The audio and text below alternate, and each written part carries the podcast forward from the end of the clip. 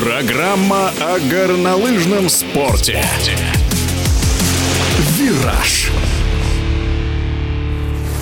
В завершившемся сезоне Кубок России по горнолыжному спорту состоял из 17 этапов, и нужно было стабильно высокие результаты демонстрировать на каждом из стартов. Выступающий за Московскую область 24-летний Константин Рябица не просто победил, а за явным преимуществом, опередив сахалинца Владимира Котловского на 304 балла. Третье место в кубковом зачете занял петербуржец Денис Воробьев, а обладатель Кубка России, выступающий за Подмосковье хабаровчанин Константин Рябица в нашем эфире. Сезон получился достаточно трудным и самым насыщенным количество этапов Кубка России.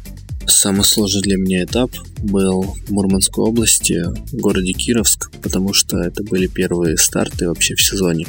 И не хватило немного предсезонной подготовки перед этим. Приходилось скатываться прямо во время соревновательных проездов. А самый успешный для меня этап – это соревнования, которые проходили на Урале, в городе Абзаково.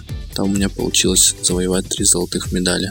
А, в общем, по сезону у меня получилось 5 золотых медалей и около 10 призовых мест. Но еще было много соревнований, где я, выигрывая первую попытку или находясь в промежуточной тройке лучших, вторую попытку не доезжал.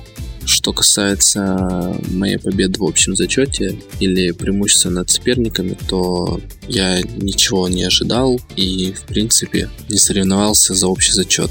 Я просто каждый свой старт ехал как отдельный заезд. Хочу сказать большое спасибо своим тренерам Александру Михайловичу Кондратенко и Дмитрию Александровичу Полторацкому. Было не так много условий для тренировок в предсезонной подготовке, но мы выжили максимум из тех возможностей, которые были. И они создали очень благоприятную и комфортную атмосферу в команде. А закрытие сезона у меня уже прошло.